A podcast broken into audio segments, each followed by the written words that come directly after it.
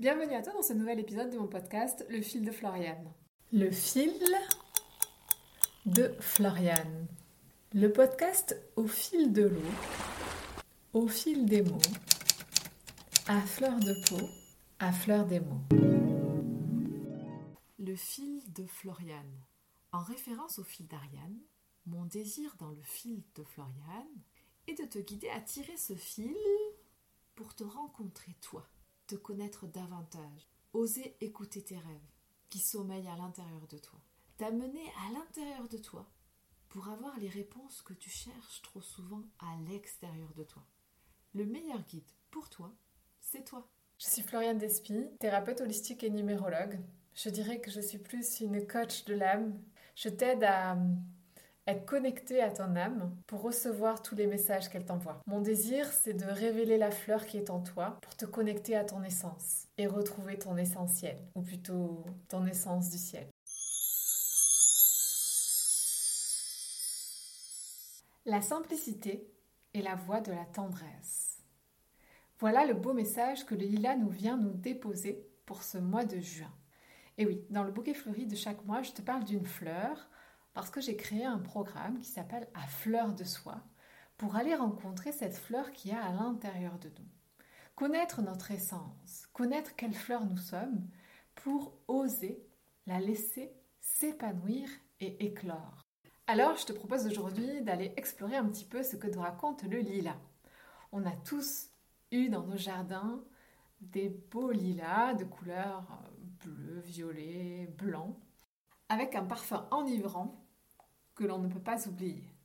Le nom lilas vient de l'arabe lilac et du persan nilak, qui veut dire bleuté. Dans la mythologie grecque, on retrouve que Pan, dieu des champs et des forêts, serait tombé amoureux éperdument de la nymphe Syringa, mais celle-ci fut obligée de se transformer en lilas pour se protéger des avances de Pan. La légende raconte que Pan, n'ayant pas réussi à trouver Syringa, trouva l'arbuste, il en coupa alors un morceau pour créer et fabriquer sa première flûte de pan originale à partir du bois de lilas, en référence à son premier amour. Comme beaucoup de fleurs, le lilas nous parle d'amour. Nous parle d'amour, mais d'ouverture du cœur aussi. Il peut euh, exprimer la nostalgie d'amour qui sont terminés, ou il peut aussi exprimer un amour naissant. En tout cas, il est une marque d'affection qui nous inspire confiance. Il est de nature plutôt facile, il s'adapte, il s'adapte facilement au climat. Alors, en fonction de la couleur, il a différents messages. Le blanc va plutôt nous inspirer l'innocence, la pureté, alors que le violet euh, représente l'intuition, la spiritualité. Et le bleu va nous parler de tranquillité, de communication. L'essence de lilas est très utilisée dans tout ce qui est aromathérapie pour favoriser la relaxation. Et euh, en général, on met des fleurs de lilas dans une maison, mais ça a une fonction de purifier l'intérieur. On peut utiliser aussi l'essence de lilas dans la, cuisine. Il y en a qui font des sorbets. On peut également utiliser l'essence de lilas dans tous les cosmétiques, les savons ou euh, toute préparation cosmétique. La présence du lilas dans notre jardin nous offre une ouverture du cœur et nous ramène à l'impermanence des choses. Le lilas nous invite à vivre pleinement et intensément les petits bonheurs du quotidien qui nous sont offerts. Il est le messager du printemps. Bon, c'est bientôt la fin du printemps, mais euh, je l'ai pris pour le mois de juin. Il éveille en nous une certaine innocence et nous annonce une période de fraîcheur et d'enthousiasme. Il est généreux et altruiste. Il vient nous interroger sur le rapport qu'on a avec les autres. Il vient nous interroger sur le prendre soin de l'autre. Est-ce que lorsqu'on prend soin de l'autre, on est dans un certain sacrifice et une contrainte Ou est-ce que c'est quelque chose qu'on fait naturellement? Parce qu'il nous dit que prendre soin est un, soin est un geste naturel au quotidien. Est-ce que tu prends plaisir à faire ces petits gestes qui font plaisir aux autres? Un peu à l'image d'Amélie Poulain J'aime beaucoup ce film. Est-ce que toi aussi tu prends le temps de laisser passer quelqu'un euh, qui fait la queue au supermarché? Est-ce que tu laisses ta place dans le bus pour que la personne, pour qu'une personne puisse s'asseoir? Est-ce que tu aides quelqu'un à traverser? Est-ce que tu vois quelqu'un qui est chargé avec ses courses et tu l'aides à porter ses courses? Tous ces petits gestes si simples, si gratuits, qui font tant plaisir, nous les accueillons toujours avec beaucoup de joie, dès que nous sentons que celui qui le fait a une pure intention d'ouverture du cœur en le faisant. Pas dans un sens héroïque, tu vois, mais plutôt avec la plus grande simplicité et le, plus, plus grand naturel.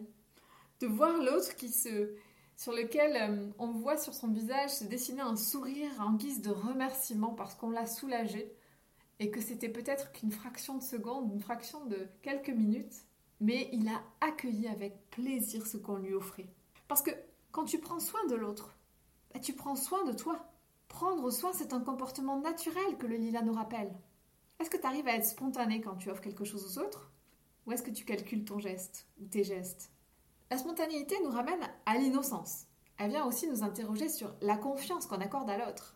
S'ouvrir en confiance à l'autre, c'est se préparer à recevoir des relations stables, authentiques et grandissantes.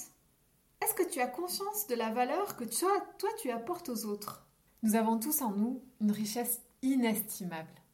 Est-ce que toi tu es capable de voir la tienne de la reconnaître? C'est tout un chemin.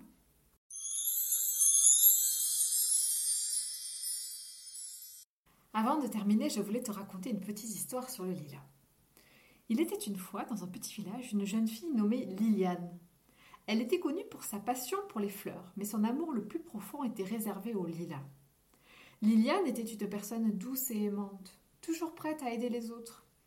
Elle possédait un magnifique jardin où elle cultivait de nombreux lilas dont les parfums enivrants remplissaient l'air. Un jour, une vieille dame nommée Hélène, qui habitait non loin du jardin de Liliane, tomba gravement malade. Ses journées étaient sombres et solitaires, et la tristesse emplissait son cœur. Liliane apprit la nouvelle et se sentit profondément touchée. Elle décida alors de cueillir les plus belles fleurs de ces lilas pour les offrir à Hélène. Liliane se rendit chez la vieille dame avec un bouquet de lilas parfumés. En voyant les fleurs, les yeux d'Hélène s'illuminèrent. Leur doux parfum et leur couleur vibrante lui apportèrent un sentiment de réconfort et d'espoir. Chaque jour, Liliane rendait visite à Hélène en lui apportant un nouveau bouquet de lilas, lui offrant ainsi un peu de bonheur dans sa vie difficile. Au fil du temps, la santé d'Hélène s'améliora. Les fleurs de lilas avaient égayé ses journées sombres et lui avaient apporté un souffle de vie. Touchée par la gentillesse de Liliane, Hélène décida de lui rendre l'appareil en partageant sa sagesse et son expérience. Elle expliqua à Liliane que le lilas symbolisait l'amour, la pureté et le renouveau. Les fleurs étaient comme des messagers de l'espoir, capables de guérir les cœurs blessés et d'apporter la paix à ceux qui en avaient besoin. Hélène conseilla à Liliane de continuer à répandre cet amour autour d'elle, de semer des graines de gentillesse et de compassion dans le monde. Grâce à cette rencontre, Liliane comprit que sa passion pour les lilas n'était pas seulement une simple affection pour une fleur, mais plutôt une véritable mission. Elle décida d'ouvrir son jardin au public, invitant les gens à venir profiter de la beauté des lilas et à partager leur joie avec ceux qui en avaient besoin. Son jardin devint un havre de paix et d'espoir, un lieu où les âmes trouvaient du réconfort et de la guérison. L'histoire de Liliane et du lilas nous rappelle que la gentillesse et la compassion peuvent avoir un impact puissant dans la vie des autres. Il suffit parfois, il suffit parfois d'un geste d'amour pour égayer la journée de quelqu'un et lui redonner espoir. Alors cultivons nos propres lilas intérieurs et partageons-les avec le monde, car c'est ainsi que nous pouvons créer un environnement de bienveillance et d'amour autour de nous. Je ne peux pas finir cet épisode sans te parler un petit peu de numérologie, en voyant la vibration de ce lilas et ce message de ce lilas, parce que il vient nous parler de l'aide aux autres, du soin, de prendre soin de l'autre. Donc ça nous ramène à la vibration du 2. Le 2, dans ses qualités les plus nobles et les plus divines, le 2 nous parle de dévouement, de gentillesse, d'amour d'autrui, de générosité. Nous avons tous cette vibration plus ou moins dans notre thème ou dans notre euh, vie en fait. Soit c'était quelque chose que nous avons comme qualité acquise, soit nous venons la travailler. Cela correspond aussi dans l'énéagramme aux deux, à l'aidant.